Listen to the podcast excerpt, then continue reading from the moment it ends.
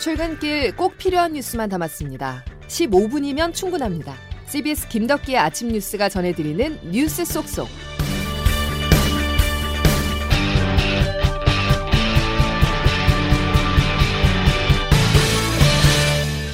여러분 안녕하십니까? 2월 1일 설날 김덕기 아침 뉴스입니다. 간밤에 중부지방을 중심으로 많은 눈이 내렸습니다. 인천은 8cm의 적설량을 기록했는데요. 귀성 귀경객들의 불편을 겪지 않도록 주요 도로에 밤새 제설 작업이 진행됐습니다. 눈은 오늘 낮에 대부분 그치겠습니다. 첫 소식 조태인 기자입니다. 설날을 하루 앞두고 밤사이 중부지방을 중심으로 많은 눈이 내렸습니다. 밤사이 내린 눈은 서울 4.7, 인천 8.1, 당진 6cm 등으로 기록됐습니다. 행정안전부는 어제 저녁 8시부터 위기 경보 수준을 관심에서 주의로 상향하고 중앙재난안전대책본부 비상근무 1단계를 가동했습니다. 국토부가 제설제 사전 살포와 제설 작업을 실시했고 지금도 도로 곳곳에서 제설 작업이 이뤄지고 있습니다. 중부지방을 중심으로 대설주의보가 내려진 가운데 눈은 오늘 오전에도 이어져 예상 적설량은 경기 남부와 강원 남부엔 최고 10cm 이상, 그 밖에 수도권과 동해안을 제외한 강원 내륙, 서해 5도, 울릉도, 독도 등에는 2에서 7cm가 예상됩니다. 오전에 눈이 그친 뒤 오후부터는 차차 맑아지겠지만 오후부터 찬 공기가 남하하면서 추운 날씨가 예상됩니다. 특히나 눈이 내린 곳은 빙판길이나 도로 살얼음으로 도로가 미끄러운 곳이 많아 귀경길 교통안전에 각별히 유의해야겠습니다. CBS 뉴스 조태임입니다. 설 당일인 오늘은 귀성과 귀경 차량이 뒤섞이면서 교통량이 연휴 중 가장 많은 날입니다. 도로공사는 오늘 전국의 교통량이 495만 대로 어제보다 432만 대 늘 것으로 예상했는데요. 귀성 방향 정체는 오전 9시에서 10시에 시작돼 오후 1시에서 2시쯤 절정에 이르렀다가 오후 6시에서 7시부터 해소될 예정입니다. 귀경 방향 정체는 오전 8시에서 9시쯤 시작돼 오후 4시에서 5시 최대에 달한 뒤 내일 오전 1시가 넘어야 풀리겠다고 도로공사는 내다봤습니다. 특히 추운 날씨에 내린 눈이 얼어붙은 곳도 있어서 평소보다 서행하고 차간 거리를 넉넉히 유지해야 한다고 행정안전부는 당부했습니다. 코로나19 소식으로 이어가겠습니다. 연휴도 없는 코로나 바이러스로 인해서 확진자 규모가 17,000명대에서 떨어지지 않고 있습니다. 평소보다 검사 건수는 절반 수준임을 감안했을 때 오미크론 변이가 얼마나 많이 퍼져 있는지를 알 수 있는데요. 여기에 전파력이 더 강할 것으로 알려진 스텔스 오미크론도 국내에서 처음으로 확인됐습니다. 양승진 기자가 보도합니다. 1월 넷째 주 오미크론 검출률이 전주 대비 30%포인트 가까이 상승한 80.5%로 확인됐습니다.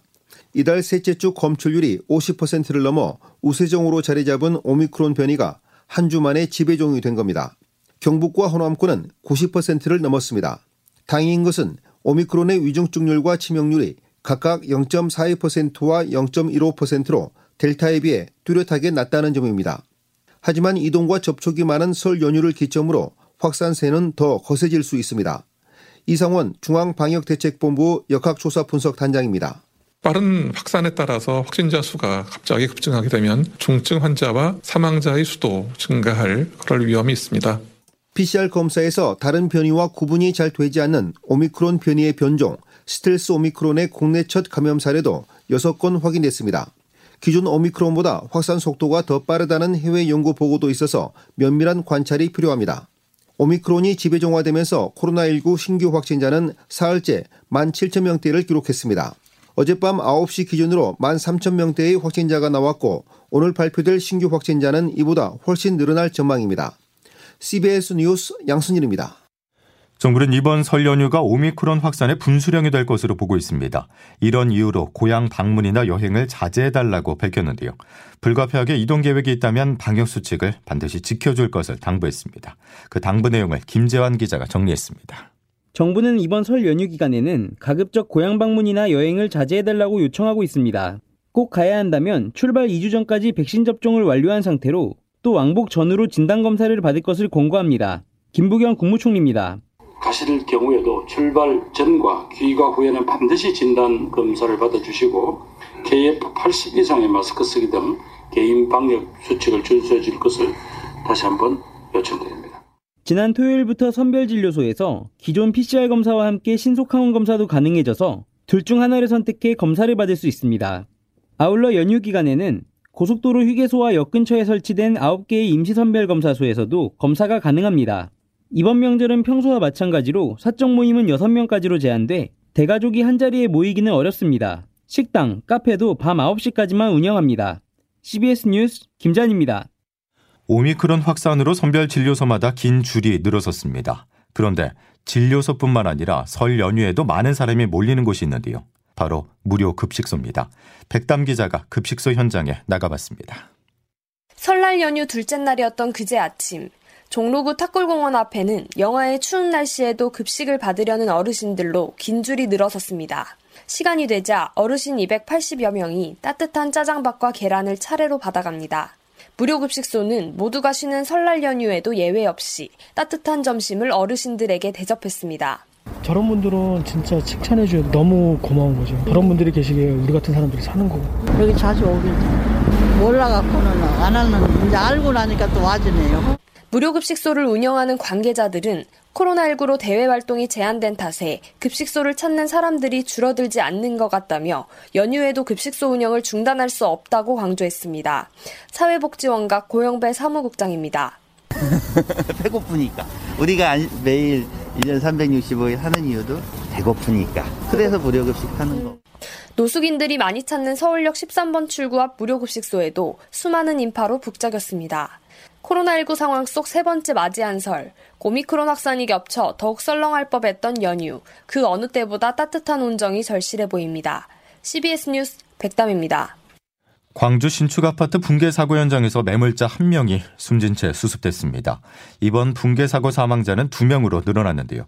설인 오늘도 수색 작업은 이어집니다. 김명지 기자의 보도입니다. 범정부 중앙사고수습본부 등은 어제 저녁 6시 25분쯤 붕괴된 광주 화정동 신축 아파트 건물 28층에서 콘크리트와 철근 등 잔해에 묻힌 공사 작업자 한 명을 구조했다고 밝혔습니다. 붕괴 발생 21일째이자 이번 사고 첫 피해자를 지하 1층에서 수습한 지 17일 만입니다. 고민자 광주소방안전본부장입니다. 목요일 11시 50분 28층 안방 창가에서 발견되신 분을 구조 완료하였습니다. 구조되신 분은 구급차를 이용하여 관내 병원으로 이송하였습니다. 구조된 작업자는 지난 27일 발견됐지만 잔해물로 인해 구조에 어려움을 겪었고 병원으로 옮겨져 이미 숨졌다는 판정을 받았습니다. 아파트 붕괴 사고 이후 실종된 작업자는 모두 6명입니다. 한 명은 아직 27층에 매몰된 상태이며 나머지 실종자 3명은 위치조차 파악되지 않고 있습니다. 구조당국은 설날인 오늘도 27층에서 발견된 작업자 구조와 잔해 제거, 나머지 실종자 3명에 대한 수색을 이어가고 있습니다. 또 소방대원과 수색장비 등을 건물 상층부로 올리기 위한 건설용 리프트 설치를 끝내고 안전검사를 진행한 뒤 이를 수색 작업에 활용할 예정입니다. CBS 뉴스 김명지입니다. 정치권 소식입니다. 혹시나 했지만 역시나였습니다. 민주당 이재명 후보와 국민의힘 윤석열 후보의 첫 양자 토론이 양당의 힘겨루기 속에 결국 없던 일이 됐습니다.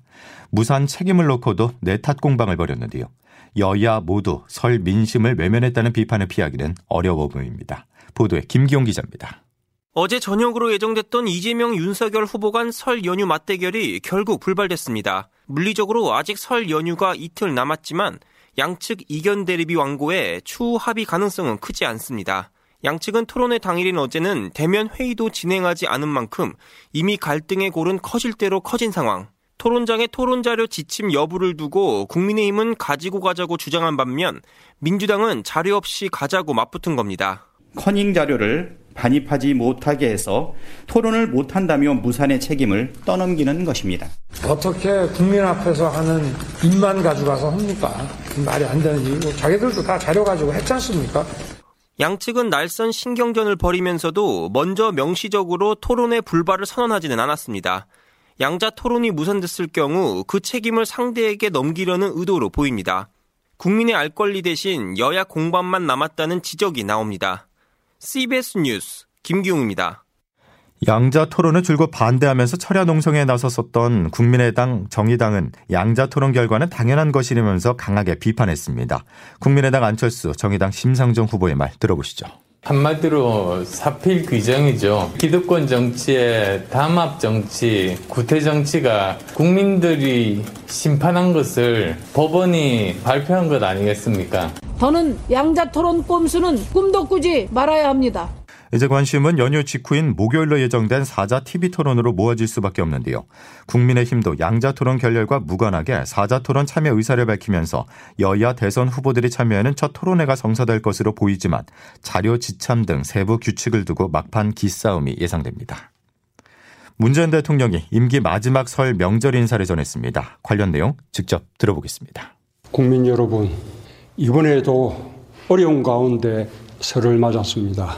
이번 오미크론 변이가 가장 힘든 고비입니다. 정부는 모든 상황에 대비해 비상한 각오로 방역에 총력을 기울이고 있습니다. 아직 넘어야 할 고개가 남아있지만 온기를 아낌없이 나누는 설이 되길 바라며 국민 모두의 건강과 행복을 기원합니다. 설이 찾아왔지만 명절을 마냥 즐길 수 없는 분들이 있습니다. 코로나 여파로 일감이 줄어서 제대로 된 임금을 못 받거나 수년째 해고 상태로 빚을 지고 사는 우리 이웃들인데요.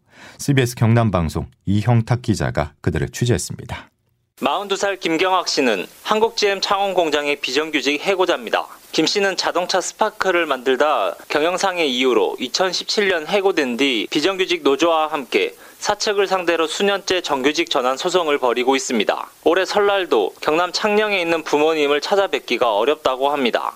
뭐 10만 원, 1, 20만 원 갖고 한 달을 생활하는데 다 큰 자식이 직장도 다니지 못하고 있는 상황이 그리 쉽게 받아들일 수 있는 상황은 아니니까요. 64살 곽경도 씨는 설 명절도 없이 구직 활동을 하고 있습니다. 남들은 퇴직할 나이지만 함께 사는 90대 어머니의 치매 약값과 생활비 등을 위해 생계 전선에 나서야만 합니다. 지난해까지 창원의 한 식당 주방에서 일하고 가장 적게 받은 월급은 90만 원. 식당은 애초 계약과 달리 한 달 중 일주일만 출근시키는 방식 등으로 부당노동 행위를 해왔습니다. 정규직으로 들어간 사람이 뭐한 달에 30일에서 7일 시킬 때도 있고 10일 시킬 때도 있고 제가 제일 작게 벌도 아마 90만 원 정도 받는 것도 이들 모두 올해 설 명절에는 못 이뤘지만 내년 설에는 좋은 소식을 들고 가족 친척들과 함께 보내고 싶다고 합니다. CBS 뉴스 이형 탁입니다. 지친 국민들에게 기쁨을 주기 위한 우리나라 베이징 동계올림픽 선수단이 결전지에 도착했습니다. 역대 최약체로 평가되고 있지만 선수단은 반드시 좋은 결과를 만들어내겠다는 각오인데요. 베이징에서 박기목 기자가 보도합니다. 베이징 동계올림픽 개막을 앞두고 인천에서 출발한 대한민국 본진 선수단이 베이징 서우두 공항에 도착했습니다. 앞서 쇼트트랙 대표팀이 베이징에 도착했고 봅슬레이, 스켈레톤, 스피드 스케이팅 등의 선수도 베이징을 밟았습니다. 입국 수속은 약 3시간이 걸렸습니다. 선수단은 신원 확인과 코로나19 PCR 검사 등을 마친 뒤 조직위가 미리 준비한 셔틀을 타고 곧장 숙소로 향했습니다. 대회 목표는 금메달 한두 개, 종합순위 15위입니다. 태극 전사들은 6종목, 64명의 선수가 출전합니다. 코로나19 속 열리는 올림픽인 만큼 선수단은 무엇보다 안전을 최우선으로 잡았습니다. 대한체육회 이기흥 회장입니다. 우리 선수들이 그동안에 훈련해온 기량을 마음껏 펼칠 수 있기를 바랍니다. 또 좋은 결과가 날 것으로 저희도 생각을 하고 있습니다. 오는 4일 열릴 개막식에는 쇼트트랙 대표팀 곽윤기와 스피드 스케이팅 김민선 선수가 태극기를 들고 입장합니다. 베이징에서 CBS 뉴스 박기묵입니다. 2022 카타르 월드컵 본선 진출을 눈앞에 둔 축구 국가대표팀은 오늘 시리아를 상대로 승리를 다짐하고 있습니다. 벤투 감독이 이끄는 축구대표팀이 오늘 시리아와의 경기에서 승리를 한다면 한국 축구는 10회 연속 월드컵 본선 출전이라는 역사를 달성하게 됩니다. 김덕기 아침 뉴스 여러분 함께하고 계십니다. 이제 기상청 연결해서 귀성 귀경길 날씨 알아보겠습니다. 김수진 기상 리포터. 네, 기상청입니다. 예, 눈이 얼마나 내렸습니까? 네, 밤사이 중부지방 곳곳에서 많은 눈이 내렸는데요. 현재 서울을 비롯한 수도권과 강원 영서, 충청 북부, 경북 북동산지에 대설주의보가 발효 중인 가운데 지금까지 강화 양도면에 9.1cm, 인천 금곡동 8.7, 원주 5.7, 서울에도 5cm 안팎의 눈이 대소 내렸습니다. 이렇게 설 당일에 눈이 내린 경우는 서울 기준으로 지난 2013년 이후 9년 만이라고 할 수 있겠습니다. 앞으로도 수도권과 전남 북부, 경남 서부 내륙은 오늘 오전까지, 강원 내륙과 산지, 충청과 전북, 경북 내륙은 오늘 낮까지 눈이 더 이어지겠는데요. 예상 적설량은 수도권과 강원 내륙 산지, 충청 북부에 1에서 5, 충청 남부와 전북, 경북 북부 내륙에 1에서 3cm 안팎이 되겠습니다. 고향 다녀오시는 길 차량 안전 운행에 각별히 유의하셔야겠고요. 또 눈과 강풍으로 인해서 항공기나 선박 이용하시는 분들은 운항 정보를 꼭 확인하시는 것이 좋겠습니다. 이런 가운데 오늘 한낮 기온 서울 원주 2도, 청주 3도, 광주 5도, 대구 6도의 분포로 어제보다 낮은 가운데 체감 기온은 더 떨어지겠고요. 내일부터는 다시 영하 10도 안팎의 매서운 강추위가 찾아오겠습니다. 날씨였습니다. 설 연휴 기간에는 일평균 교통사고는 평사보다 적지만 가족 단위 이동으로 사고 건당 인명 피해는 더 늘어납니다. 눈으로 미끄러운 곳이 많은데요. 교통안전에 특히 유의하시기 바랍니다. 김덕기 아침 뉴스 여기까지입니다. 고맙습니다.